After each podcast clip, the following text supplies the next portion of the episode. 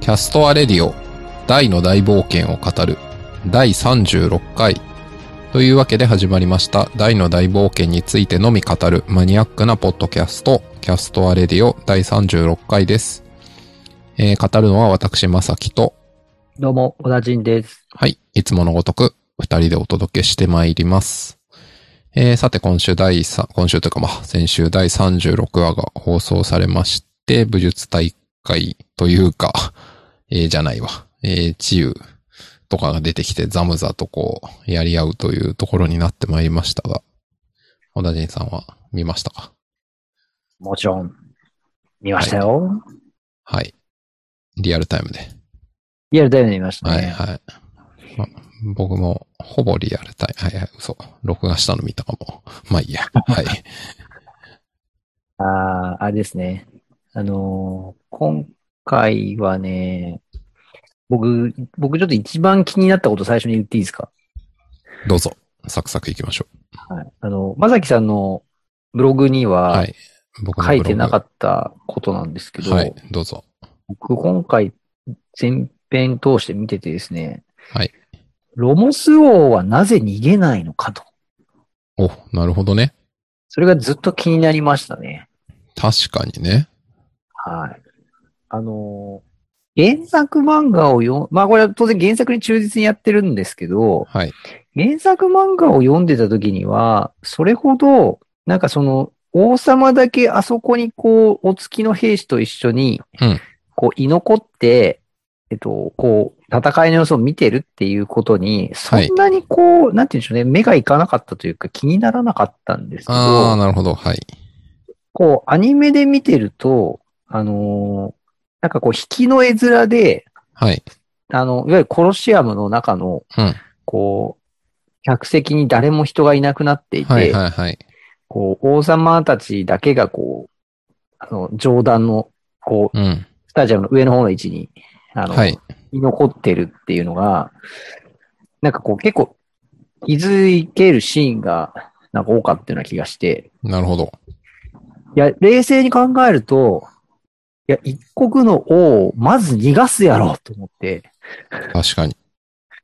あの、お月の兵士も、おうこちらへみたいなね。あの、は早く逃げましょうみたいな、そういうこうん。う、アプローチをしておかしくないなと思うんですけど、まあ、間違いなな。ないぜか居座る王様。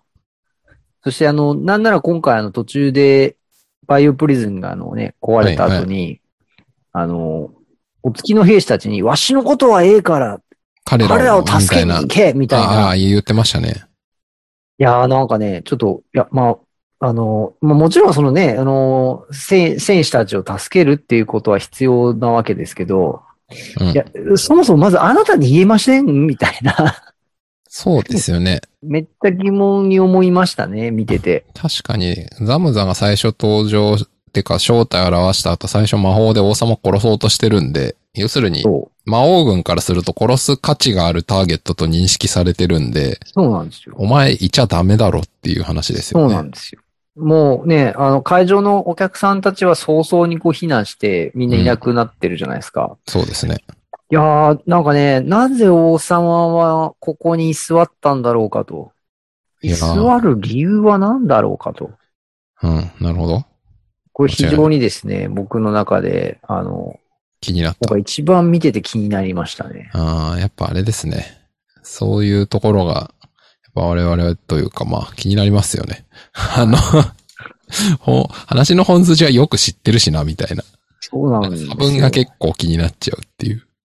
そう。でね、あのーまあ、思い起こせば、ロモスの王様は、あのークロコダインが攻め入ってきて、あのー当時ね、あのークロコダインからは、あのーお前には何のね、価値もない、あれけれど殺す価値もないみたいなこおとびき寄せるために使わせてもらうぞと言わ死んでもれ、らうとか言われてましたね。でね、なんならあのー、中央海、あ、中央、当時中央通攻撃ですね、まだね。うんうんうん中央通攻撃の、まあ、ほぼ直撃を食いらって、ましたね。何も、何事もなかっそうた。まあ、あありのま、したね怪。我もせず生きてたっていうね。まあ、そういう意味で言うと、あの、なんていうんですか、タフネススキルだいぶ高いなってういうね、ん、確かに。思うそうなんですけど、そうでしたね。うんおおじいさんの割に。そうね、そう。いやー、なんであんなでかいスタジアムのとこにポツンと、いや、他の人たちもう誰もいないじゃないですか。いないですね。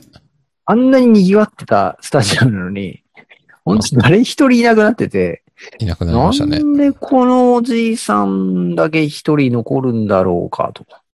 うん。うん、これはちょっと誰かにぜひちょっとね、あの、王様が居残った理由をちょっと、あの、教えてもらいたいなと。うん、間違いない。そうですね。まあ、王様、あれじゃないですか。やっぱり、野じ馬心理で見たくなっちゃったんじゃないですか。戦ああ、やっぱあれですかそのクロコダイン戦も間近で見ていを。、いや、もう、あれじゃないですか。バトルで感じるアドレナリンうん中毒なんじゃないですか。 ひどい。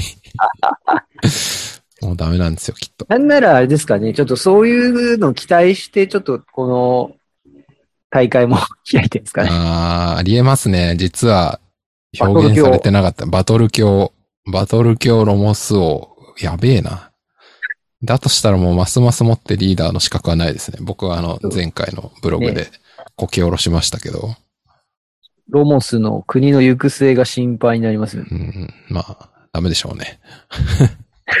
はい。なるほどね。いやー、ちょっとね、ほんとね、このロモス王たちの、まあ、ほんとね、いや、城へ帰れっていう、もう、なんかその一言です本ね。当そうですよね。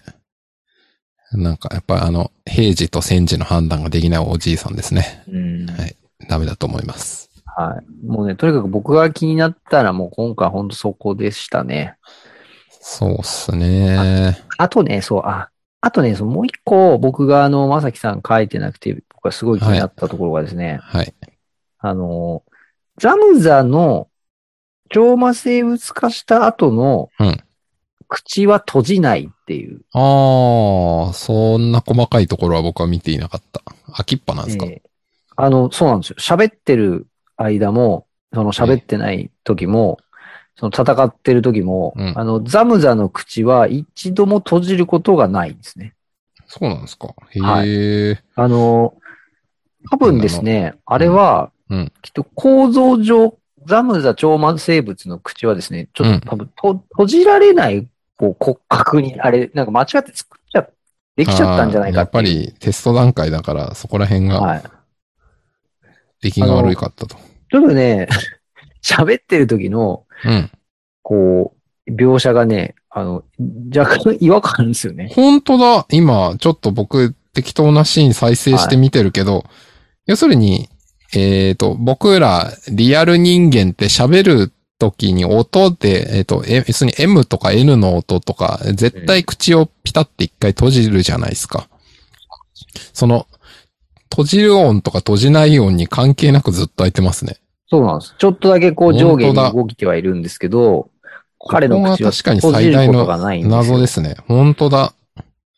一回も閉まってない。そう。だから彼の、この超魔生物ザムザの声は、もしかしたらその口ではないところから、うん。あの、何か別の機関からその声、声の代わりというか、まあ声が発せられてるんじゃないかっていう、うんうん。うん、なんかちょっとその超魔生物のですね、あの、なんか、謎をちょっと感じましたね。でもね、それはあり得ると思いますよ。だって、そもそも、もっと言っちゃえばこの世界、あの、ゴースト系みたいな生態とか存在しない奴らも普通に喋ってるじゃないですかそうね。だから、なんかあの、人間型のキャラは生態を使って喋ってんのかもしれないけど、もうそうじゃない奴らは、なんか、何らかの方法で、疑似的な音声に聞こえる音を出しているという風にしか解釈できないですね。いやー、なので、ザム確かザにもそうなのかもしれませんよ。いや、もうね、もうずっとザムザがこう登場してる間中ね、ひたすら口開けてるんで、本当だ。ずっそとれ開ねいてる。ずっと気になっちゃったんですよね。でもこれ明らかに意図的にそう描いてますよね。描いてますね。あの、普通に考えたら原作でもそうですね。絶対開け閉めしますもんね。はい。原作でも、あの、コマでこう、ザムザが描かれてる顔、顔顔あ、顔がこう描かれてるうん。コマは、あの、口を閉じてるコマはないんですよ。すごいとこ気づきましたね。あの、しっかり閉じてないんですよ。いや、えっ、とね、今週、あの、はいなんだっけな。えっ、と、大好き TV を見ていたら、はい教えて三条先生みたいなコーナーが始まってまして、マジっすまあか、定期コーナーかどうかはわかんないですけど、視聴者からの質問を、えっ、と、あの、メイン MC の、ああ、てか、まあ、三条先生が答えたのをメイン MC 二人が代わりに答えを読み上げるみたいなはいはいはい。企画で、なんだっけな、今週の質問は、ポップのバンダナはどうしてつけるようになったんですかみたいなのとか、例えばなんかそういうほうほうほうほう。質問答えられてたんで、ぜひあの、どこに投げたらいいんだろうあの、大輔 TV のコメント欄なのか、えっ、と、どこなのか僕にはよくわかりませんが、あの、どうして超マザムザの口は開きっぱなんですかっていうマニアックな、多分えっ読,、と読まれあれないです質問を。ついにオフィシャルに我々がこう、質問するってずっと言い続けてますけど、ついにこの時が来ましたかね。うーん、いつも言ってますけどね。質問手段がなかったんですけど、まあ、おどこ、どこに書けばいいのかな。オフィシャルで受け付けてくれるようになるっていうのはちょっと我々としてはありがたいですね。まあ、どう、どういう受付、ただ、ここに送ってくださいって一言も言ってなかったんで、あの、応募フォームが存在してないんで、どうやって送るのかは不明です。いや、もうほんとね、これ、あのー、まあ、次週以降もね、あのー、まだあと1週か2週かわかんないですけど、超魔生物ザムザとの対決やりますけど、あのー、原作先に読むと、やっぱりですね、ザムザの口閉じてるシーンってないんうん。ですね。何なんですかねやっぱり、常に口呼吸してるんですかねうん。よくわからない。なんかあの、あ、そう、でもそれで言うとあの、お腹の口で呼吸するっていう体の仕組みもちょっと謎ですよね。謎ですね。というか、まあ、口でも呼吸してるし、お腹の口も呼吸に使えるっぽいですよね。うん。謎の構造ですよね。まああ、の、まあ、そもそも肺という機能があるのかみたいなね、うん話になってきますしね。てか、まあもっと言っちゃうと、超、ん魔族を改造して超魔生物っていう全く違う生き物に変えられるとして、でもなんか、えっ、と、ザムザのセリフのを拾ってくと、えっ、と、魔族、超魔生物から魔族に戻る機能をうんたらくんたらとか言うじゃないですか。はいはい。それをつけるとクトジュモンがどうのこうのとか言うけど、うんえ、そもそも体の構造が全く違うのになんでそんな戻るとかそんなご都合のいいことができるんだろうっていう。うん。なんかもうだって確実にね、超魔ザムザは、えっ、と、超魔生物に変わる前でももう十分体が超魔生物化してるじゃないですか。大の攻撃受けても平気だったりしては。いはいはいはいしてますね。だから戻るってそもそも何っていう。うん。疑問が、もう超魔生物にな、ベースがなってたら戻るもクソもないだろうっていう気はしました。あ、そうそう。だから、そうですね。僕があのブログに書いたのは、なんでザムザは、超魔ザムザはでかいのに超魔ハドラーは大してでかくないのかっていうはいはいはい。書い疑てました問を書ねき。ましたけど。いやでも、そもれよくわからない確かにね。あのーいや、今回やっぱ、まさきさん書いてる通りで、原作の時以上に、すごいあの、ザムザの巨体感は感じましたね。でかい。うん。あの、原作改めて読み直しても、なんかあの、ザムザの巨大さを感じさせる描かれ方ってそこまでしてないんですよね。ああ、なるほど。いや、なんか今回あの、チユが、例えばあの、急速くるくる圏で、こうんう飛び込んでいくシーンとか、はい。あの、飛び込んでいく手前の、こう引きの絵で、まずそもそもすごいこう巨大さが見えてて、はえっい。と、これアマゾン、毎度おなじみアマゾンプライムさんの9分49秒あたりからなんですけど、はい。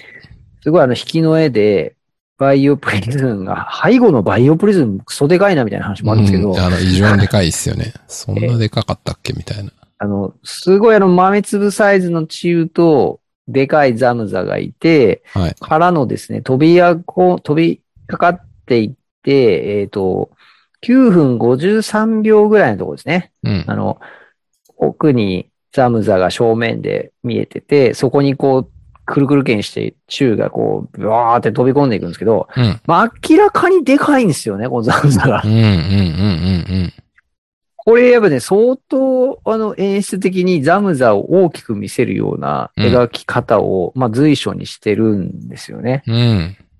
これやっぱり原作ではね、やっぱここまでは描いてないんですよね。意図的なその大きさ。はい。であの、ちょっと以前にも多分話したんですけど、うん。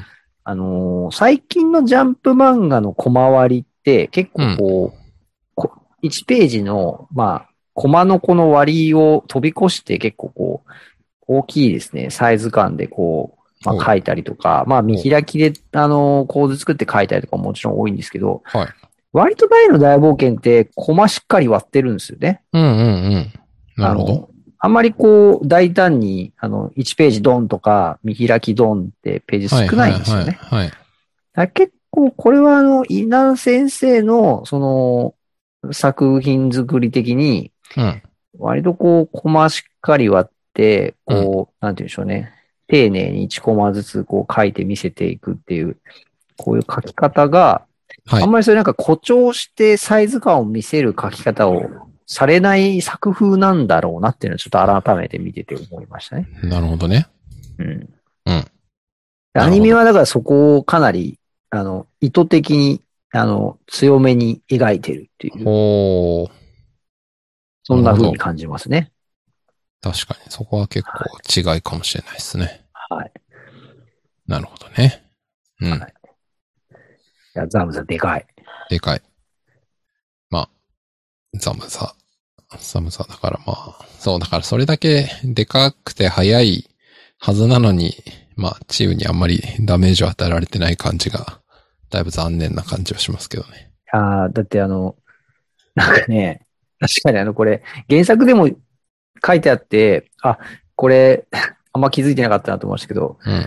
ね、あの、なんならザムザの方がちょっと疲れてますからね、いや、これそねうそうそう、そうなんですよ。なんか、チームに全く致命傷を与えられず、うんはい。なんか、ずっとコントのようなことを繰り返し疲れ果てているザムザっていう。これは、あれなんですかね、なんかこう、同じモンスターの、こう、なんていうんですか、あの、血が、なんかこう、そうさせるんですかね。うん、まあ、それか、単純にやっぱり、あの、ザムザの、えっ、と、いわゆるフィジカルな戦闘経験がなさすぎて、あの、なんでしょう。まともにうまい物理的な戦い方ができないのかもしれないですね。どうやったら勝てるかみたいな。なるほどあ要するに肉体はすごい強くなったけど、戦法がヘボいっていう。いやー、なんか、でも、だとしてもですよ。あれだけの巨体差で、スピードとパワーあって、はい。えまあ、シンプルにグーパンしても軽く人殺せるレベルだと思うんですよね。いや、間違いないと思いますよ。ですよね。でそういう意味で言うと、あの、結構治癒にいいパンチ入ってるじゃないですか。うん。やっぱだからそうなると、やっぱこう、治癒のタフさの方が異常だっていうことなんですあかあー、ね。実はやっぱり、チームの無限タフネスというか、まあ、それは、うん、えっ、と、動く体力もそうだし、耐久力もやばい。うんその可能性はある。これはタフさという、その、なんか、能力パラメーター値の話なのうんか、うんうん。それとも、ブロキーナ師匠のとこで特訓して、いわゆるその、受け身が究極的にうまいみたいな。はいはい。今まで我々あの、なんだろう、こうが使える、あ、こうじゃない、こうじゃない、剣か。 あの、ハンターハンターの年で言うとこの剣を使ってるから、あの地面にぶそうそうそうぶち込まれても、あの、みんなしっかりしとるんやっていう話をしてましたけど、まあそういう感じですかね。うんでなんかここってそういう意味で言うと、あの、チユが結構ボロカスにやられた後、あの、ポップと会話するシーンがあるじゃないですか。はい。あの、逃げろ、根付こうみたいな後に、なんか、逃げるなんてしないぜみたいな、こうね、うんあの、やりとりがあるじゃないですか。で、ポあッりプますが、ね。昔の俺にはそんなことを言えなかったぜみでたいきたなか、感じでみたいね。な、ありますね。そうそうそう。なんか、あのシーンを見て思うのは、やっぱりなんかあの、この場面の治癒は、やっぱその戦いに対してのその自分の気持ちがすごくこう、充実してるというか、あー、なるほど。はい。やっぱその自分が何とかするっていう、その、ちょっとね、あの、ビクビクはしながらも、その、まあめっちゃ自分がねビビってますけ戦どねうぞっていう、尻尾をね、ぐいっと掴んで、あの、はいはいはい。あれサイヤ人だったらへにゃってなるな、みたいな人見たことあるんですけうんど、確かに。間違いない。そう大ネズミの尻尾は弱点じゃないんだなと思って、うん確かに。そう。でなんかその強大なそのね、超魔生物にも立ち向かっていくっていう、その、まあうん自分の勇気を振り絞って、うん。治癒はこう、戦おうとしているので、まあその気力的にはすごい充実してる状態で彼は戦ってるから、なるほど。そう。だからやっぱその、ハンターハンターでいうところの、あの、念能力的には今多分すごいこう、核変入ってる状態なんだなとる思ほうんですね。ど。それはありえますね。だから防御力もすごい上がってるみたいな。なるほど。そういうことか。だからまだ心が全く折れてないってことですね。でそうですね。そうそうそう。で、一確か方、にねザムザは、その、ね、たかだか大ネズミにうん。対して、こう自分の攻撃が効かない、まあこう、何度やっても立ち向かってくるみたい な、確かにこう、翻弄されて、ちょっと動揺しているみたいなのが、あの、めっち息ゃが上が翻っ弄さてれるてまっすていようね。呼吸に現れてる感じですかなね。るほどね。だからやっぱチグは、実は相当、まあ、つ、強、強いって強さにはいろいろありますけど、その、うん打たれ強さ的な意味と精神力的な意味の強さが実は結構すごいキャラだと。うん。そういうことになりますかね。そうですね。まあ、な、な、言うてね、ブロッキーな師匠のとこで、その特訓、マーブルより早く弟子入りして、兄弟子だからね。ね、しかもその、たかだかお、ね、こう、村を荒らしてた大ネズミが、 あの、人間の言葉を覚えるところまで行って、うん。ね、こう、相当こう、レベルアップしてるじゃないです確かか。きっと。に、レベルの上がり方すごいっすよね。よく考えると。まあ、なんならレベル上がるっていうか、もう、なんていうんですか、あの、 こう、転職でもないし、うん。なんて言うんですかまあ、あの、例えるなら、あの、ヒムが、はいはい。あの、ポーンから、あの、うん昇格して、あのね、ハドラーみたいな感じになるうんうのん。に近いぐらい、大ネズミから、うん。チウはもうなんかこう、別の何かに。武闘家ネズミになってるっていう。はいはい。その段階で多分彼は相当な、その大ネズミとは比較にならないぐらいのパラメーターになってるんじゃないですかね。あれですね。あの、ドラクエ5以降とかで倒した敵モンスター味方になってくと基本的にはどんどん強くなってきますけなりまど、すねああいう感じだ大ネズミだった時にはマジで超弱いモンスターだったのが味方になるとなんかこう結構レベル上限高いわ、成長は早いわ。すげえ、すごいじゃんこいつみたいな。そうそう。あの、スライムレベル99で灼熱の炎を放つみたいな感じですよね。ああれですね。あの、やっぱり、マームとか、まあ、ブロキーナもそうかもしれないけど、周りにいる人たちのレベルが高すぎるせいで、ちょっとチウは、なんかお笑いキャラっていうポジションになっちゃってますけど、そうですね。あとやっぱだから、相当ね強、い。そう。彼はやっぱりその手足の短さっていう、あの、致命的なね。 そうそう、武道家としての致命的な弱点が、どうしてもその武道家として体制には至らないけど、絶対耐性しないですうね。ん。まあ十分その、なんて言うんでしょうね、戦う、こう、まあメメンタルは持ち合わせてるっていう。確かに。しかもね、これで、今回、くるくる剣を開発して、はい。くるくる剣だってすごいっすよね。なんかもう、あの、めっちゃ、どういう仕組みかわかんないけど、すげえジャンプして、あの空中から、力学の法則を無視して襲いかかってくる感じなんで、すごいですよね。やばいですよね。いや、今回ほんとね、あの、くるくる剣のシーンもそうでしたし、あの、まさきさん書いてる通りで、あの、BGM がなんすか、ごい印象的でしたよね。結構他のキャラと毛色違いましたよね。ななんんかか、、てんてんてんてんてんてんてんてんそうそうそうみたいな感じのなんか、コントが始まるのがう ねんココントか、みたいな、ドリフか、みたいな感じの。だからもうなんかあの、本当僕もブログに書いたけど、あんまし、もうシリアスじゃない全然っていう。チームなんかこのバトル結構激しいけど、なんか味方側が誰も死ぬ気がしないっていう、うんうんうんそんな感じですよね。そう。あの、なんかね、原作を読み直すと、あの、チユが例えば、こう、待ていって言って、はいはあいのは、いポ。ップが、誰が来てくれたんだって言ったあ時に、あ、あるあバる。ビョーンみたいな、あるある。あの、いわゆるこう、効果音をはいはい。漫画の中でこう、割と、ちょっとふざけた感じの効果音で、はいあはのい。、書いてるんですよね。ありますね。で、えっ、と、一発目のくるくる剣を弾かれた時も、なんかあの、バチーンっていう ひらがなの、あの、効果音が書いてあって、その後に、ドコーってあの、壁にめり込む普通の効果音が書いてあったりとか、はいはい。結構ですね、その原作を読むと、その文字で、効果音でちょっとこう、チームのそういう、なんて言うんでしょうね、あの、コミカル感みたいなものは、確かに。割と出してるんですよ。出してるんですけど、やっぱ今回 アニメで見ると、あの、やっぱ音楽の力すごいですね。音楽の力すごいですよね。はい。いや、なんか全然そんなコミカルなバトルだと思って見てなかったですね、ここはね、うん原作 は。圧倒的にコミカルでしたね。なんならね、だってここって、あの、台飲み込まれてるじゃないですか。そうそう。結構ピンチですよ。ねえ、あの、なんなら大の戦いの中で、あの、割とトップ3入るぐらいのピンチ感ですよね、これ。いや、ほんとそうですよね。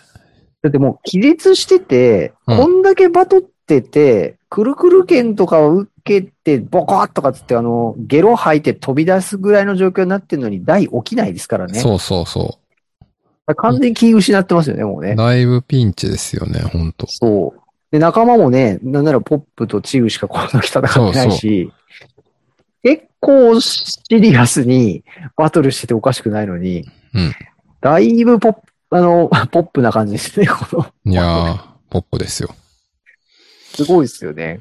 だいぶ思い切ったなと思いますよ、これ。うんまあ、なので僕がブログに書いたのは、要するに、バラン編とかか、なんかもうずっとシリアスなバトルばっかりだともう疲れるから、ここはあの、バトルとしてはガチなんだけど、雰囲気はちょっと、お笑いに寄せてるっていう説を立ててましたけど。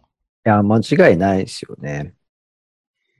なんか、そういう意味では、さっきまさきさんが言っていた、あの、えー、超魔生物ザムザが、その、うんいわゆるバトル経験的には、すごい経験が、こう、全然ない、うん。あの、戦いとの素人っていううんうのんは、うんうん結構、設定的には大事なのかもしれないですうよん。ね。うん、確かに。これがそのなんか百戦錬磨のね、もう、あの、バトル教みたいな敵だったら、多分こうはなってないじゃないですか。なってないですね。おそらく。チーは多分2発目ぐらいで殺されてるんじゃないでしょうか。いや、もうなんならい、一撃ですよね。きっとねはい。特殊コースです。はい。なんか、そういう意味では、こう、このザムザが、やっぱ、あの、まあ、本来だからここに大たちは来る想定じゃないし、うん、そうですかね。彼は戦うつもりでここに来たわけじゃないけど、うんうん、確かに。ね、あの、まさきさんも書いてくれた通り、その、まあ、ここに居合わせたから、大たちと、まあ、ちょうどいいって言って自分から戦おうとして戦ってるみたいな。そうですね。確かに。大たちもそうだし、ザムザもそうだし、どっちも別に戦う気で全く来てないっていう。そういう意味でも結構、こう、なんか、他のバトルとの違いは結構ありますよね。うん。うん。はい、打倒みたいな感じで来てないし。そうそうんう。そんなやつ他にほとんどいないですからね。いや、いないっすよね。大体みんな大打倒のためにやってくるんそうそうで、そう。うん。たまたま居合わせちゃったっていう。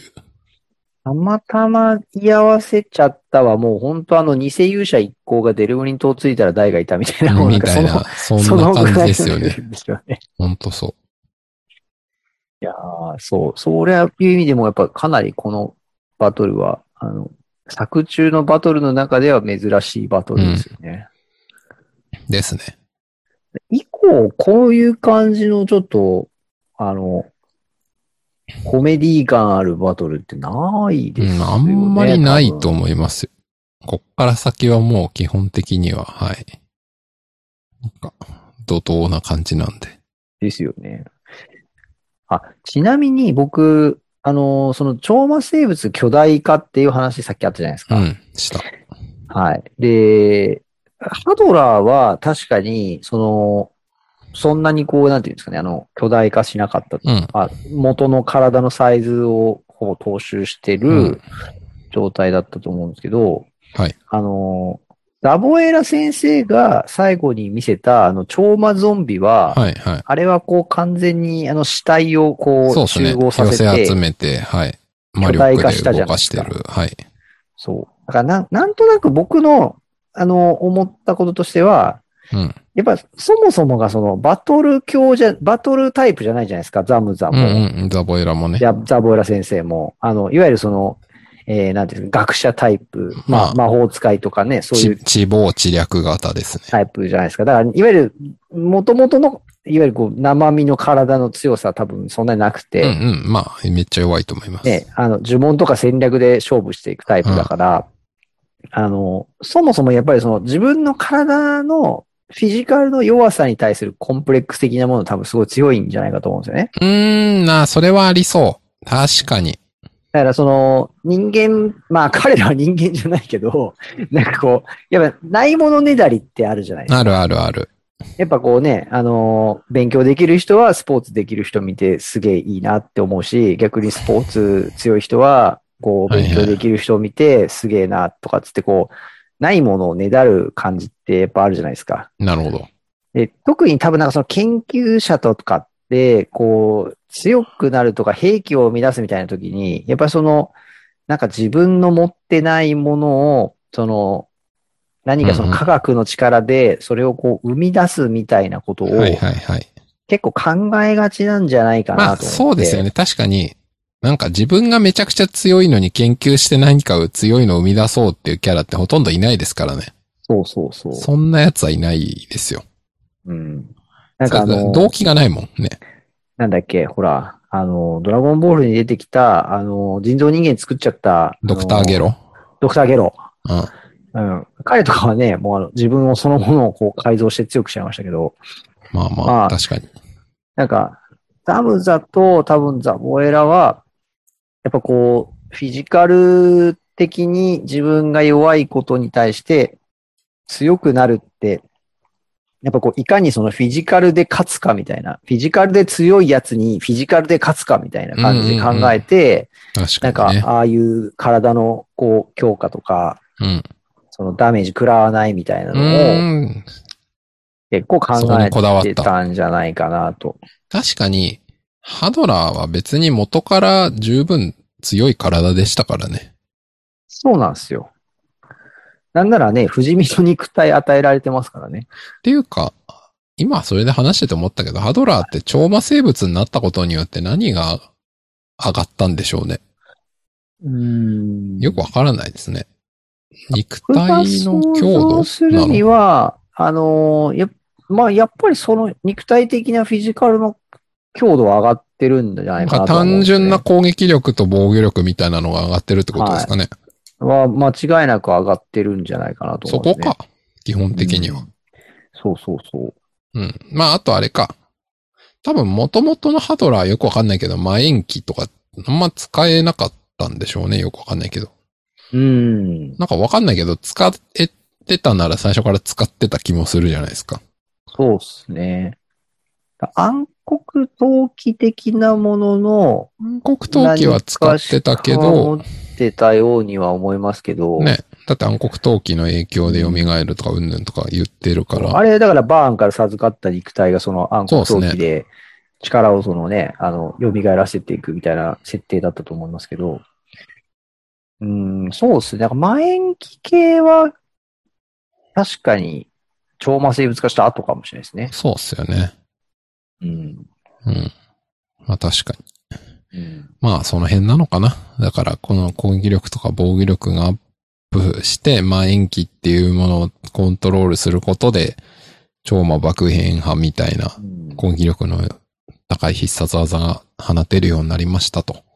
そうですね。あと、やっあぱと、、まあそうかダメージが治るとか、そういうことか。そうですね。あと、やっぱり、ハドラーが、その、巨大な、あのー姿にならなかったっていうところは、うーん、なんかまあ、これは、あの、ドラクエゲーム的な、ちょっと発想に今なるんですけど、あの、うんドラクエのゲームのボスキャラって、はいあの、いわゆる、例えばバラモスとかハーゴンとかって、うんあの、そんな巨大なサイズ感じゃないまあそうっすね。敵じゃないですか。はいはい。で大して大きくない。そうそうそう。で、その後に出てくるシドーとかゾーマは割と巨大な感じまのあ雰囲サイ気ズを感大できそうですね。描かれてるじゃないですか。うん。あと、なんか、レスピサロとか、ああ、そうっすね。こう、なんか、ちょっとそういう意味で言うと、あの、ハドラーって、やっぱなんかその、こう、大の大冒険の中での、最終的な、そのボスキャラじゃないじゃないですか。うん。うん。そうですね。当初はね、あの、魔王ハドラーでしたし、うんその、ハドラー打倒だったのが、まあ、うんバーンっていう存在が最終ボスキャラとしてもう分かっちゃって、うんしかもまあ、この、ね、作中の話で言ったら、あの、ハドラーは最後はもう大たちのね、その、うん、まあ、仲間とまでは言えないんですけど、こうまあ彼らを助けるようなとこ存ろま在になっでて、ますからね。そうなるの僕で僕、はあの3人目の主人公って言ってますけそどう。そうそう。いや、もう本当その通りだと思います。あの、そういう意味では、なんかやっぱその、巨大化するって、なんかやっぱその、ボスキャラ感うん。確みかたいにね。なのが、ドラクエのゲーム世界観っていう中で言うとあるかなと思うんですよね。うん。まあ確かにね。だから、ハドラーをあえて巨大に描かなかったのは、なんかそういう、うボスキャラ的存在にはし、あえてしないような、うん。なんか感じを見せたのかな、みたいなのはちょっと思いますかね。確かにね、巨大化する。まあそれで言うと、バーンも最後巨大化しますけどね。よく考えるとね。そうそうそう。やっぱあれもボスのボスたるゆえんで、2回目の変身というかねまあ、若返りっていう、まずね、変身があってか変らの。身からの巨大化って いう、しかもね、もう巨大化の域超え、だいぶ超えてますからね。もう巨大化どころの騒ぎじゃなかったですからね。宇宙飛び出しちゃいますしね、はいはい。そう。あなんか、やっぱああいう存在として描くのって、やっぱドラクエ世界の中のボスキャラなんじゃないか。ボスキャラ感うんうんうん。なるっほどてね。いう、やっぱ描かれ方なのかなっていうのは思いますうんうね。ん。まあそれはあるでしょうね。うん。まあ、そうなんだよな。あと、あれかな。ハドラーよくわかんないけど、本当に超魔生物化はしてるけど、なんかそのいろんなモンスターのどうたらこうたらとかを使ってんのかってちょっと今思ったんですよね。な、なぜならさっき言った通り、そのザムザザボエラは自分の肉体強度が弱いからモンスターうん。あかき集めて強い肉体を作ろうっていうあの、モチベーションがあるわけじゃないですかうん。でもハドラーは別にそんな、だってハドラーより強い肉体のモンスターなんてあんまいないと思うんですよ。元の時点でね。うん。確だかから、なんか、その調和生物とは言いつつも、ザムザ型じゃなくって、なんかもうちょっとエッセンスだけを、なんか取り入れたようなものなのではっていうにのが僕そうですのね仮説ですね。うん。なんかあの、ハドラーが超魔生物化をしようとしたときに、あ、なんか、あのーポコポコみたいなとこに入ってるやつあ、あのーあえっ、とね、ザボエラにその研究の成果を使えって言ったあーはいはいシーンだったか、えっ、と、いや、大たちの成長速度が速すぎるみたいな。うん。だから要はその、自分も、その、その速度を超えるパワーアップが必要なんだみたいな、はいはいはいはいそういうセリフが確かあったとあ思うの、闇討ち失敗の後ですよね。そうそうそうそうそう。だからそれでいくと、だからそのハードラー自体の、その、うんフィジカルレベルはもともと高いのは高いんですけど、うんやっぱなんかその、例えばそのドラゴニックオーラみたいなものうの、んこう、存在とか、うんなんかまあ、なんて言うんでしょうね、こう、なんかやっぱこう、彼が、あの、か勝ちきれない理由みたいなものが、うん。なんかやっぱその、一皮向けなきゃいけないみたいに なってて、うんうんうん。うん、で、その、超魔生物の研究の中の、その、いわゆる彼にとってウィークポイントと思えるところを、その、うんまあ、中心的に強化をするみたいな強化の仕方はいはなんい。じゃないですかね、きっと。なるほどね。だからその、例えばですけど、こう、ドラゴニックオーラだと、こう、うん呪文のダメージ受けないみたいな、ああ、まあ確かにね。とか、なんかそういうのとか、その、いわゆるね、フィジカルで殴られても、あの、はいはいそんなにダメージ効かないみたいなのを、うん。あこう、超魔生物の防御力で、あを、こう、カバーするとか、ー、なるほどね。なんかあとその、魔延期とかももしかしたらそうかもしれないですよね。ああ、まあ確かにね。うんまあ確かにあれもでも、その、ライデインストラッシュと渡り合うためにどうしたらいいかを考えて、うんたどり着いたそう方法ですからね、あれはね。そう。まあ、覇者の剣を腕に仕込むみたいなのもそうじゃないですか。そうそうそう。うん。確かにね。まあ、だからそう考えるとやっぱりハドラーなりにというか負け続けてきた中で、どうやったら大とまともに渡り合えるかを考えた結果の、うん。まあ、要素がいろいろ盛り込まれてて、まあ、超魔生物化っていうのもある意味その一つだと。その、覇者の剣とか、あの、リュウマジンバランが翼が生えて、うんうんあの、空飛べるみたいな空空中戦がね、強いみたいな。強いじゃないですか。だからこう、それに対してハドラーも飛べるようになってるじゃないですか。あの、バッあバッあ、つって確かになんかあの、翼が出てそあのこカかラッら、トみたいなのからこう。ね、肩パッドから空気が出るっていうな、そう確かにそれ忘れてた。そんな能力持ってたわ。あったあった。うん。なんか結構そういう、その、いわゆるモンスターとして、元々の自分が持ってなかった能力をかなり、あの、うん超魔生物化によってやっぱ補ってはいうんるんじゃなういん。かな。してますね。確かに。うんそれはある。それは間違いない。うん確かに。まあ、なので、なんか巨大化、強靭化という方向よりもどっちかっていうとなんか、その、こういう機能をつけるとか、こういう戦い方をするために必要な要素を取り入れるとか、そういう方向だったという解釈をするといいんですかね。うん、そう。なんか、そういう、こうね、あのー要素が、多分その超魔生物化の研究の中でいろいろ持ってるだろうっていう。うんうん。うん、だからそれを俺のために使えと。うん。なんか結構あの、俺のために使えっていう言い方をハドラーしてるんですよしてね。ましたね。だからなんかその、調和生物の研究を、そのまま、こうなんか全部、はいはいはい。なんていうんですかあの、ザボエラが想定してるよううんな、とかザムザが考えてるような調和生物化っていうことじゃなくて、そうであすくね。まで俺の、俺、俺がパワーアップする、俺のために、その、使えっていう。はいはいはい。なんかそういうセリフとしても取れそうかなと今話してあまあ、したね。そうですね。確かに、本当ザムザザボエラはどっちかっていうと、あの、大して肉体が強くないやつが強くなってボッコにしてやるぜっていう発想の超魔生物だけど、ハドラーはうんね大と互角に戦うためのうん要素としての超魔生物。そう。だって、あ、て感結じですね局なんかあの、あれじゃないですか。ザボエラ先生は、うん。あの、自分が傷つきたくないから、うんあの、超魔死ゾンビ体、よ死体を集めてね、ね。はい超魔ゾンビにして、しかもその、ザボエラ先生はザムザの失敗で、あの、生きたまま、はいはいあはのい。ね、超魔生物化すると、戦火で貢献でやられちゃうから、うん。そのね、あの、失敗を繰り返さないって言って、うん。あの、超魔ゾンビにしてるし、はいはい。そう。だからやっぱなんか、ダブル先生はあくまでやっぱその自分が傷つきたくないけど、その、うん強いやつにも、まあ、戦って、いたぶれるようになりたいっていう。そうですね。もうね、その一心じゃないですか。その一心ですね。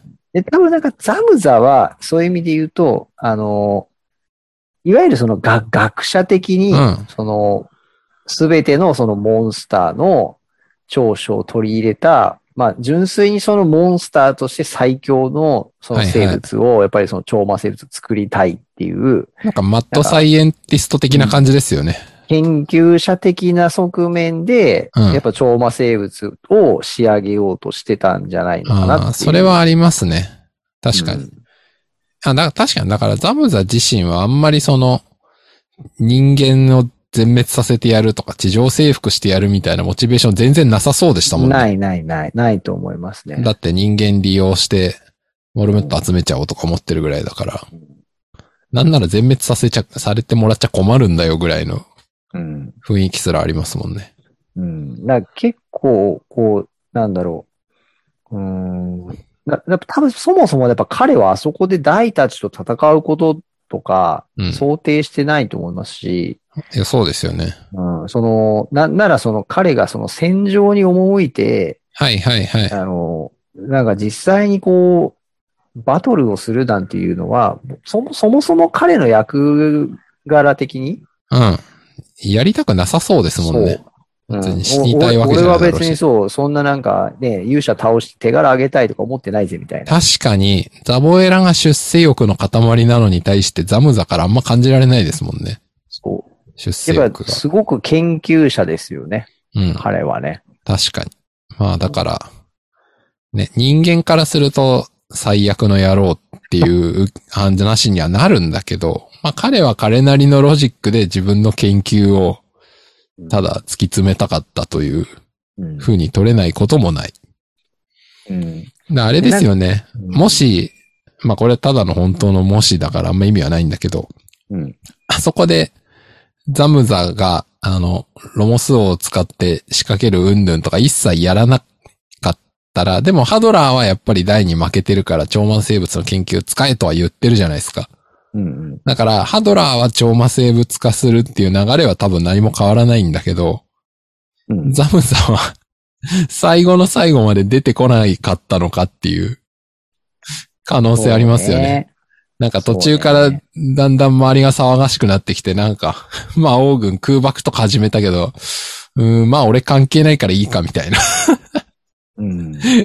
どっかの片隅でずーっと研究してるみたいな。いや、でも、なんか僕今ちょっと、それを聞いていて思ったのは、あの、大体こうなんか漫画の世界とかで、そういう、まあ、悪のその研究者的な人とかって、あの、研究して、うんなんかその実験体とかを作ったりとか、うん。あのーいろいろこうやりますけど、うんあの、な、なぜか結構最終的にやっぱり自分そのものにその研究の結果を使い、使っちゃうっていうか、ああ、そのさっきのドクターゲロじゃないけど。そうそうそう。で、自分もそのね、改造するなり、その能力を手に入れるなりして、自分もなぜかそのパワーアップしようとしちゃって、あで、りそまのすねパワーアップした結果として、その戦うことになり、戦った結果、負けて、なんかその、なんていうのかな、道半ばでついていくみたいな、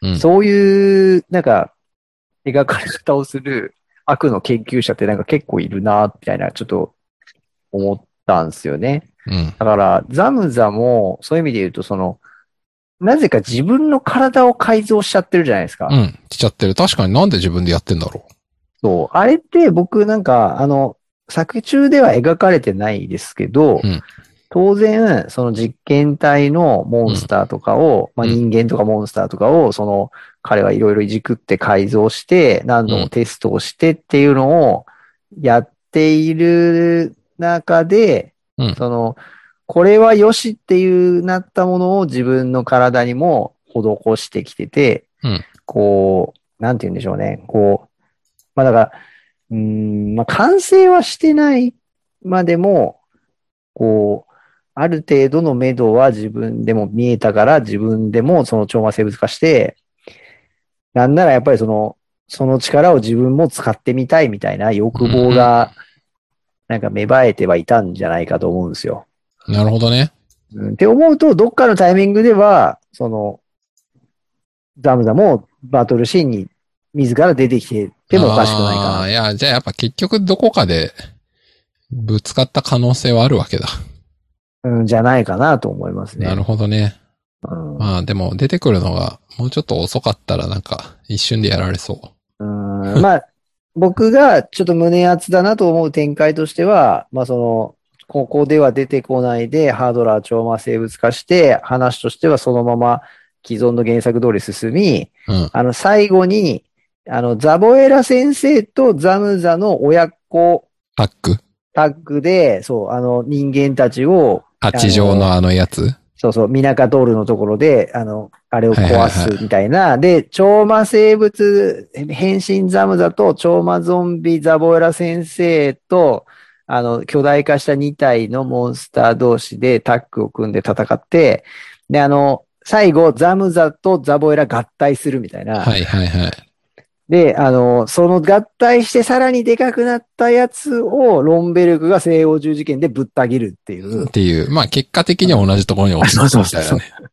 結果的にはロンベルクにぶった切られるんですけど、まちょあっと多そうい分、う話はあってもおかしくなかったかなそみうたいでな。すね。あの、ロンベルクの西欧十字剣の威力見てると、あの、うんザボエラがもう、もっと強かったとしても多分、あれはやられたな、どう、どうやってもっていう。で、なんかやっぱり、あのー大の大冒険のこのキャラの設定の感じからすると、多分、まあ流れとしては、あのーザボエラとザムザが同時に出てきて、うんこう、まあザムザに戦わせて、うんで、あの、ザムザがもうやられそうみたいになって、あの、親父、あの力で何とかしてくれよみたいな、こうなんか、こうはいはいはい助けを求めるんだけど、なんかその、そこで、あの、ザボラ先生が、あの、お前も、その、分かったみたいに言うんだけど、じゃあお前も死ねみたいな感じで、こう、とどめを刺して、はいはい。あの、なんか、自ら息子を殺すのかみたいな、はいはあいの、はい。みんなのざわめきからの、あの、新超魔ゾンビ。なるほど。あの、その ザムザの超魔生物の死体も合体させて、こう、新超魔ゾンビになるみたいな。なるほどですね。うん、なんかそういう感じになりそうな気がしますね。その設定はね、すげえ面白いんだけど、うんやっぱね、一個思ったのはね、うんここでザムザ、ここって武術大会でやっぱザムザが戦ったから、戦火烈光剣が弱点だって分かったんで、このバトルがないと、超魔生物の弱点が戦火烈光剣ってずーっと知らないままなんで、そうですザボエね。ラ超が魔ゾンビ生まれないですそね。う、超魔ゾンビ生まれないから、あの、そうロか。老子にボコボコにされて終了っていう。で、ロンベルクはあの、の、手を失うことなく、 なんななるほら、ど。なんならあの最終決戦に連れてってロンベルクが強すぎて、ロンベルク盾にしたら、あれ簡単に天地的のカバー破れちゃったみたいな。 ちょっと話が変わってきますね、これ。もうなんなら、西欧十字剣がいきなり、あの、バーン、新バーンの左手にヒットして左手切れちゃったみたいな。 あれ電池窓を世破れる。世の腕がみたいな。もう飛んでますけどみたいな。 ちょっとそういうあの、パラレルワールドを描いてほしいですね。ちょもうそれ完全ギャグですよね。ロンベルク強すぎ問な題るっほていう。どなぁいや、た確かに、確かに、ここで破れるから、その後の、あの話になるっていうのはその通りですね。そうですね。いやーうんまあ、っていうね、完全に。まあ、あとあれですよね、多まあそう分、ですけど。はいはい。ここでザムザが戦い終わった時に、データをこう送るじゃないですか。あー、送りますね。おでこからピーンってやって。いやピューあれが実は多分、ハドラーの超魔生物化の最後の材料になってるんじゃないかあー、と思うだ、だ、んですよねだと思いますよ。はい。多分。うん。えーだってあのね、ほら、なんだっけ、魔族に戻る機能云々とかかんぬんとかもまああったんで、まあ、今ろもろ含めていろいろデータが入ってんじゃないですか。うん。なんか、そういう意味では、多分あの、きょこのザムザのダイたちとのバトルがなかったら、ハドラーの超魔生物化のパワーアップも、もしかしたらここ、あそこまでのパワーアップにならなかった可能性はああー、ありますね。りますよね。うん。それで今、確かに思った。そう、その、同じさんの説を聞いてすごい思ったのは、なんで巨大化しなかったかっていうのは、やっぱ巨大化に弱点があるから、うん。っていう、あもちろんさっき話した通り、その、えー、と、弱い魔族で肉体強度を求めるのか、そうじゃなくて、大に勝てる機能を欲したかって違いはもちろん前提としてあるんだけど、やっぱ今回のザムザでかくなったせいで、あの、腹、腹とかができて、腹が結局のところ、なんか敵を食ってやるとか言ってるけど、実質最終的な弱点になってるじゃないですか。うんうんあんなもんはない方がいいっていう。うん。うん確か普通にそんな肉体でかくしないで機能だけつけた方が強くねえかどう見てもみたいな。に。うんそれはあったでしょうね。だからやっぱあの、ザムザの捨て身のデータが、うん。やっぱりハドラーにも有効だったんでしょうね。なるほど。そうだ。多分そうだ。んい納得。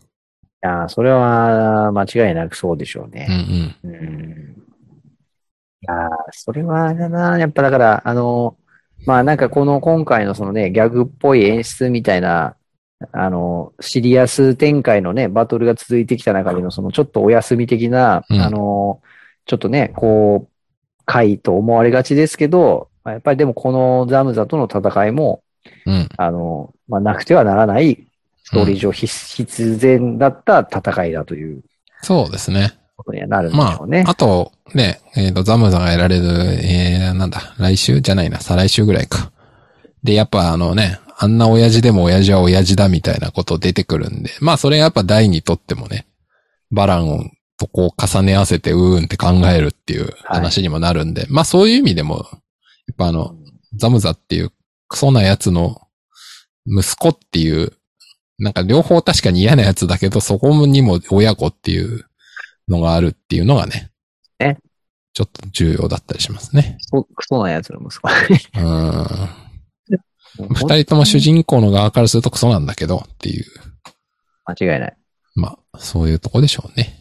えー、なので僕今回ね、あのー、もうちょっと全然ザムザから離れたところで、はいあのー、あ、これはやっぱり今回のアニメスタッフの皆さんが非常にやっぱり原作を、あのー、愛してる皆さんなんだなって思った場所が一箇所ありまして、はい。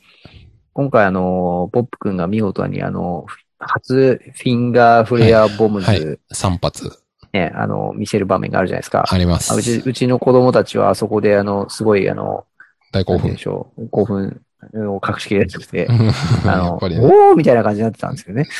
はいあはの、フレイザー、あの、フレイザードのやつだよね、みい。たそいうな。よく、よく覚えてた。そうそう。そうで、あの、これですね、これ非常に細かい、あのー部分なんですけど、うん。えっ、とですね、えー、Amazon プライムの、えー分数でいきますと、えーうんここだ、えー、これだ、13分40、はい。 13分40秒、41秒ぐらいのとこはろでい。すそのね。辺、今見てます。はい。。ボップ君が、あの、あれしかねえっつってこう、思い浮かべて、うん。あの、フィンガーフレアポーズの体勢に入るときに、まずここでですね、ちゃんと5本の指に炎がち、と、あの、ちゃんと灯るんですよ。はいはいはい。飛ばしますね。はい。その後、えー、グー、こう手を引き、引いて、グーにした後、はいパはーにい。したときに、あの、3本しか出ないっていう真ん中の三本しか出ない。はいっ。ていう、こう、描かれ方になってまして、これはですね、あの、非常にこう、原作準拠でして、はいはいはいあ。の、これ3発しか出ないので、最初に 5, 5本の指にポポポって灯らずに、うん。あの、3本の指にしか灯らなくてもいいんじゃないかってこう思う人もいると思うんですけど、はい。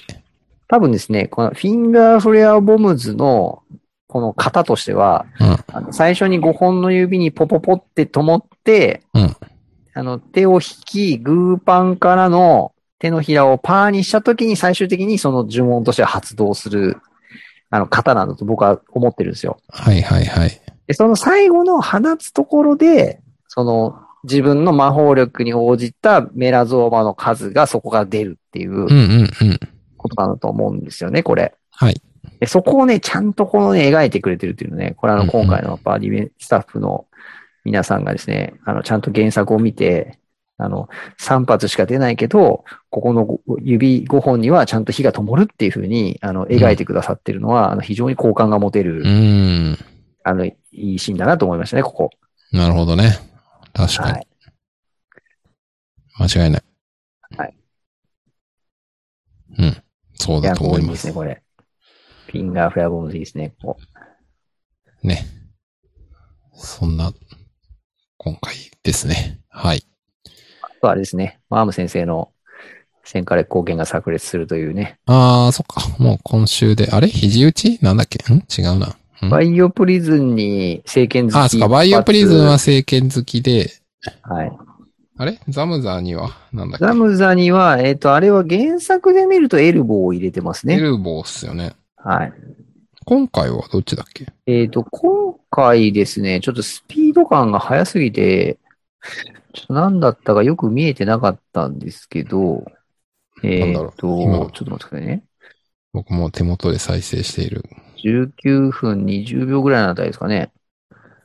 どこだああ、うんえっ、と、エルボーっぽいですね。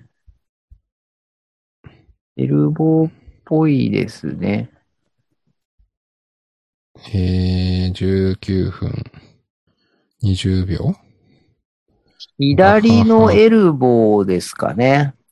うん。おそらく。ああ、確かに。早くてよくわかんないけど。ちょっとあの、コマ送りで見ると多分左のエルボー入ってる。はいはいはい。いやーまあじゃあ原作通りなのか原作準拠感ですね、ここはね。なうんうん。だそう考えると、すごいっすよね。あの、エルボーでも打てるんだっていう。いや、これはですね、僕は原作を読んでた時から、すっごい気になってたんですけど、うん。あの、この後ザ、まあ来週これありますけど、ザムザが、あの、そうだ手に粘手液につける免疫つけるじゃないですか。で、あの、千円か劣行券が打てないってなるんですけど、いや、お前肘で打ってたやんって。あれそういえばそうすげえ思だ。これ、それめっちゃ矛盾してないそれどういそううなんです説明ついてんだっけそれえっとね確かに、ほんとそうだよ。えっとね、粘液の意味とはうそうですよね。原作でも左肘打ち込んで、で、2発目は拳で打って、台をペって吐き出して。でね、あのーちなみに原作の中で、もうこれ、まあこれも来週の、もうあの話を先取りしちゃってますけど、うん、あ本当のだ。ザムザの分析結果とし、言っててますよね。先ほどのお前の攻撃はキックもエルボーもあの光る技ではなかった。つまりお前の技は全身で使えるわけではなく、その拳、しかもインパクトの瞬間だけに限られると4打の台を、で、マームがこう図星感を出すっていう。これ、壮大に矛盾してますね。そうなんですよ。え、これ今僕、原作前読んでた時全く気づいてなかっ本た当。ですか僕、これ原作読んでた時から、いや、待て待て、最初の攻撃エルボーだったじゃんってすげえ思いながら、これ、あ見てましたよよく気づいてましたね。僕全く気づいてなかった。え、これ、なんでしょう。大の大冒険、全突っ込みどころランキングベスト10作ったら僕ベスト3には入る気がするいな、やこれ。入ると思います。だからこれこそ多分あれですよ。あの、教えて三条先生。そうそうそう、さっきの言ってた大好き TV に、あの、質問として出して、三条先生にこれはどういうことなんですかって、一番聞きたいところですよね、これ盛大なじゅ謎だな。はい。これザムザの分析も大間違いだし、マームのクも大間違いだってことですよね。いや、それか、その、バイオプリズン出てきた後の、このザムザへの衝撃が、肘打ちに見えるんだけど、実は、あの、肘打ちの前に、あの、一発入ってるみたいな。あ もう、そういうこともうなんか見えない早技で先回こけ打ってたみたいな。あ、それだそれですよ、多分正解は。えだからこれ漫画のページだと、エルボーを当てたように見えるけど、これエルボーじゃなくてフックなんだ。なのかどうかですよね。で、今回さっきの19分何十秒のシーンを見たら、早すぎてよくわからない。そエルボーじゃなくてフックだった可能性もあるんだけど。あ、でもまあ、こそれれはでだか説ら明つくな。う。稲田先生の作画のちょっとこう、で、連携、コミュニケーションミス。うんミスとまで言っていいかどうか微妙ではありますけどね。あの、いやーちょっと確かに今回のアニメはね、あの、これ多分意識的に損してるのかと思うんですあー、本当だ。けど、なマんームか、がね、あの、後方から、うんマームの姿が描いてるんですねカメラが後ろからだから、だかコら、ンパグクトのーパ瞬ン間にもが見えるん全ですよ、ね。然わからない。そう。あ今の、僕も見て思いました。原作だとこれが横からのそうですね。絵で、横あのカメラですね。左手がこう、まあ、そう、肘がなんかね、目立肘がつ感外じなん側ですによ行っね。てんですよね。そうそうそう。でも確か拳に、がわ内側に、自分の体側に向いてる。かるわかる。だから、この絵を一枚だけ見ると肘打ちにしか見えないんだけ見えどないん、ですよ。そでも、そその前後、というか、この後の文脈を考えると、ここはインパクトをして、フック、なぜかストレートじゃなくてフックで打ち込んでるまあ、フックってう。バちょーンっってと、こう、まあ、ボ当ボクてシングたあんま後分かに、ってないから、そうそうそう、正しい表現か分かんないけど、曲当てた後にこうがってる。肘を曲げて、そう拳を戻したのかみたいそう。な。そうそう、フックって言っていいのか、ちょっと自信ないけど。まあまあ、そういうことだろうな。でも、それで言うと、こう、体の向きもこう、まあ、上半身ねじっていますからね。だから、こう、パンチをフック気味に打ってるようには見えなくはないですよね。改めて見るとね。うん原作。確かにね。じゃあ、これは、戦火烈光剣、かっこ左フックですね。衝撃はね、エルボーじゃなくてね。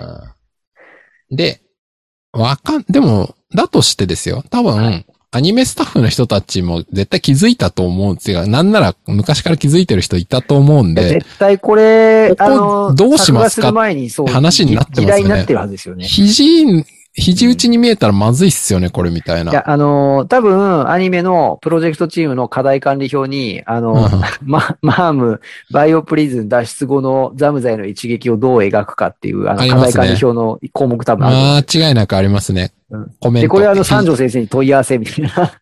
あの、肘で打ってる後の粘液と整合性が取れないんで、ここ肘に見えちゃまずいっすよね、みたいな。いやこれうんま絶対ね、そういう確認あり、ああっいてやほ、しいいや、ですねこれ絶対してると思います。んでも、した結果だったらもっと普通にストレーね。わトかりでやす書くけばいい文の版で書いてよにか、ったですよねなんであの、後ろからしかも早すぎて見えないっていう、そうなんですよね。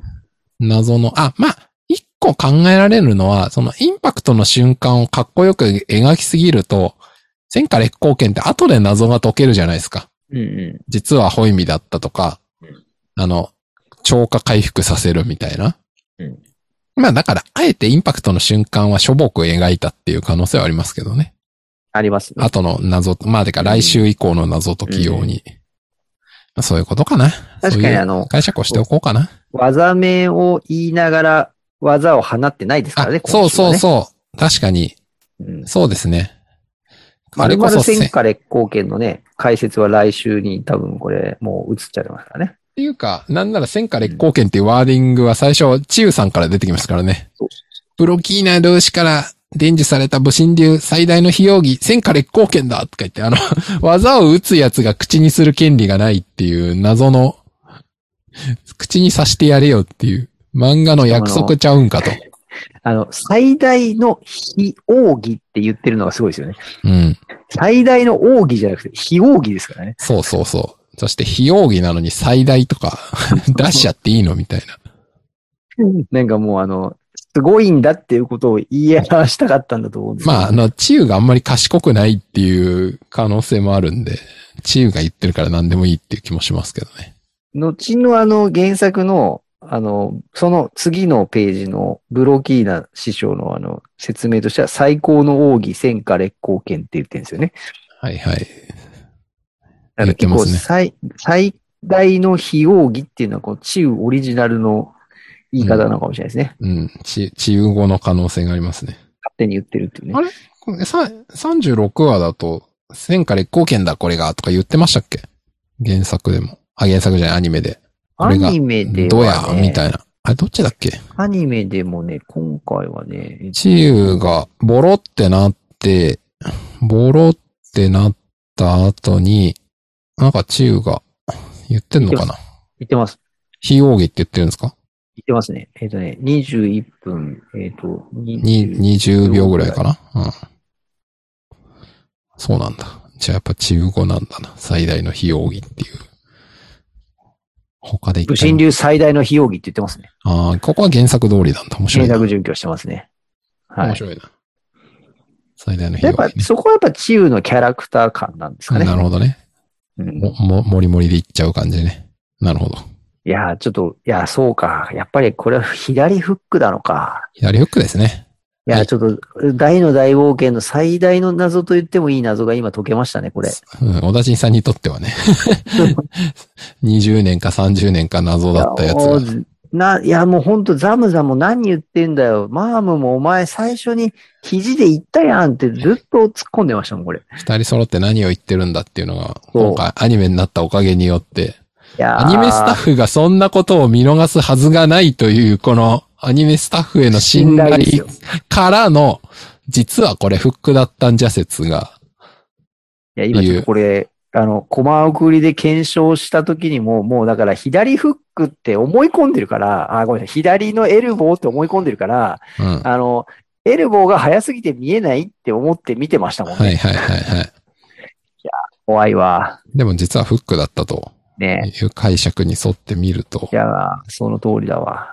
原作の絵の見え方も違ってきますわ。そうですね。僕もずっと、僕はそう、肘打ちだと思いながらも、後の矛盾は全く気づかないで、ね。でもその矛盾っていうのが実は、読者の中だけの矛盾だったという、いやー、思い込みの、安城先生とかはね、あの、何言ってるんですか皆さんよく絵を見てくださいみたいな。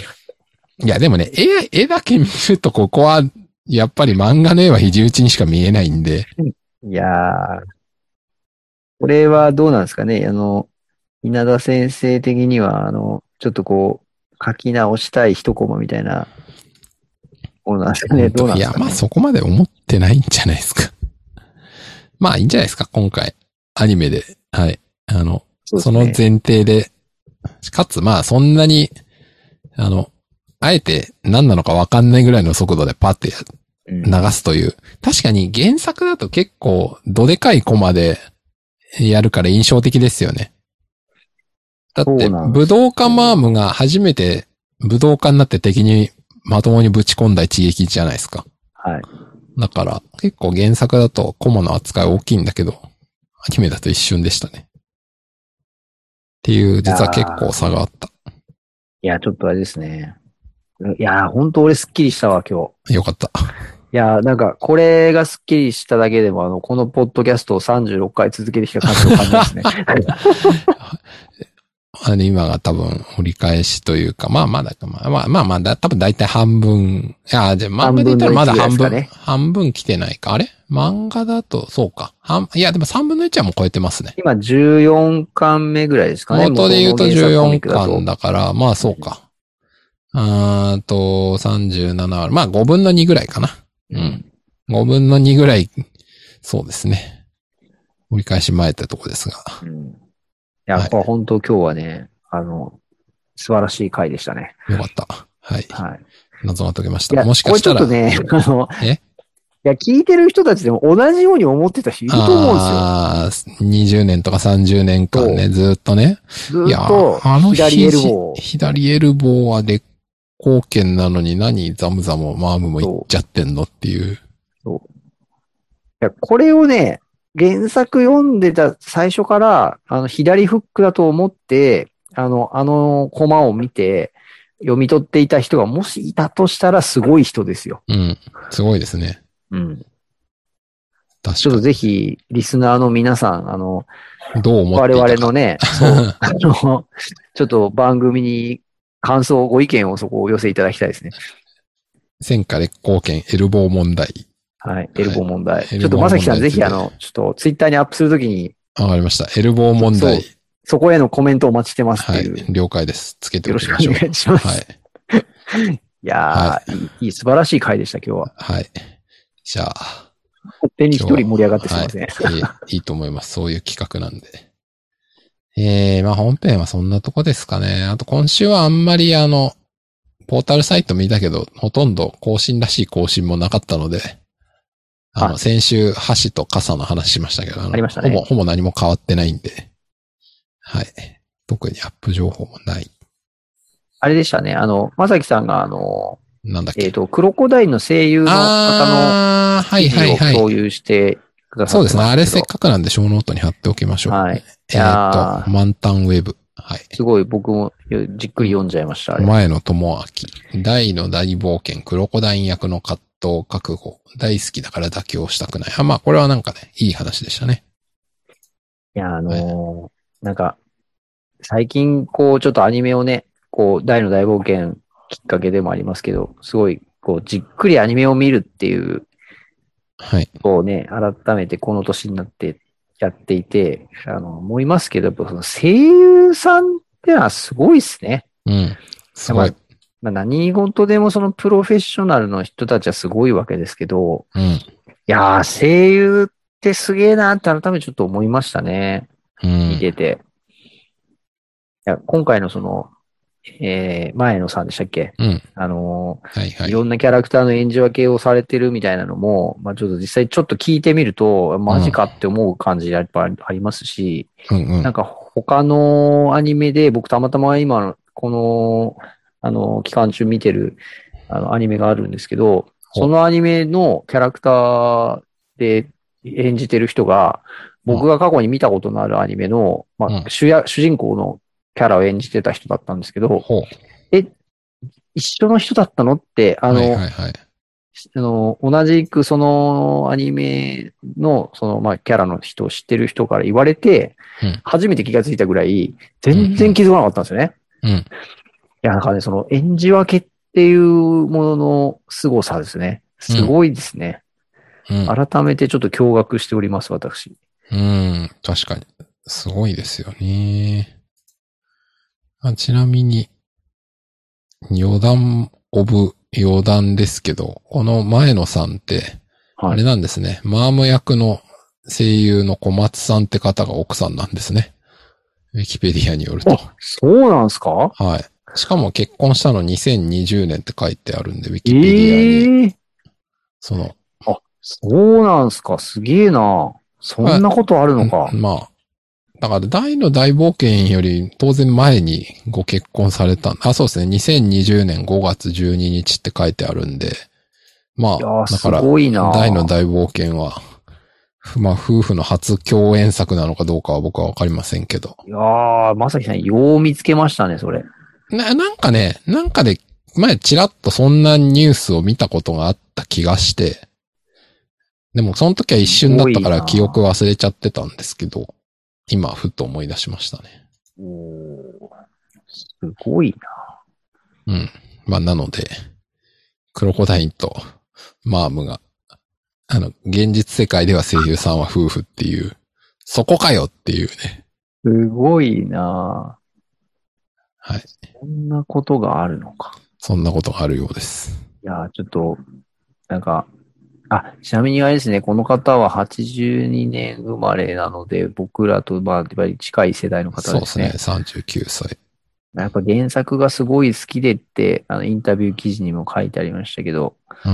やっぱ、だから僕ら世代なんでしょうね。やっぱ一番ね、大の大冒険な世代。うんそうですね。すごいな。え、はい小松さん、小松さん、あ、小松さんもちょっとお若いマですッね。クさん32歳みたいですね。えーはい。小松さんもいろいろやってんなキャラクタやー。ってますね。ウィキペディアとか見ると作品の列が長すぎてもすごう、いな何が何だかよくわからない感じになってますね。すごいな牛尾と虎とかまで出てる。はすい。ごいな。いや、マジめっちゃ出てんな。いっぱい出てますね。そんな。あ鬼滅の刃にも出ていらしたんだ。そうですか。鬼滅の刃僕見てないんでわかんないけど。呪術回戦で全員マキもやってるんだ。へえ、いや、すごいな。いや、だから全然わかってねえな。うんいや、。ちょっと声優の世界に、ちょっとハマる人たちがいらっしゃるのも、うんなんか、うなずけますね。なるほど。うん。いや、すごいですよ、声優さんって。まあすごいですよね。そのね、さっき言ったうん作品とキャラが違えば同じ人でもね、どう演じ分けるかとか。いや、すごいわ。はい。そんな、声優さんはすごいねというお話でした。ね、あの、劇版のね、あの、林さんの話題とかで前半戦盛り上がって我々の番組いましたけはど、いはい。ちょっとここへ来てあの、改めてあの、声優の皆さんへのこうね、ちょっとあの、注目をまたしながらうん。作品を楽しんでいってみてもいいかもしれないですね。そうですね。という、そんなところでしょうか。めっちゃ救急車が来ておりますが、えー、幸運にも、大丈夫でしょうか、はい、ノイズキャンセリングパワーか知らないですよけかっどた、です。なんはかい番組の締めに救急車が今来て、ちょっと今僕はあの、なん焦かっている。若干焦っているんですけども。大丈夫ですよ。ノイキャン、ノイキャンパワー。 大丈夫なようでしたらよかったです。素はい。これがノイキャンパワーですよ。晴らしい。はい。まあじゃあ、そんなところで、今週はいいですかね。はいはい。では、今週もお聞きいただきまして、ありがとうございました。ありがとうございました。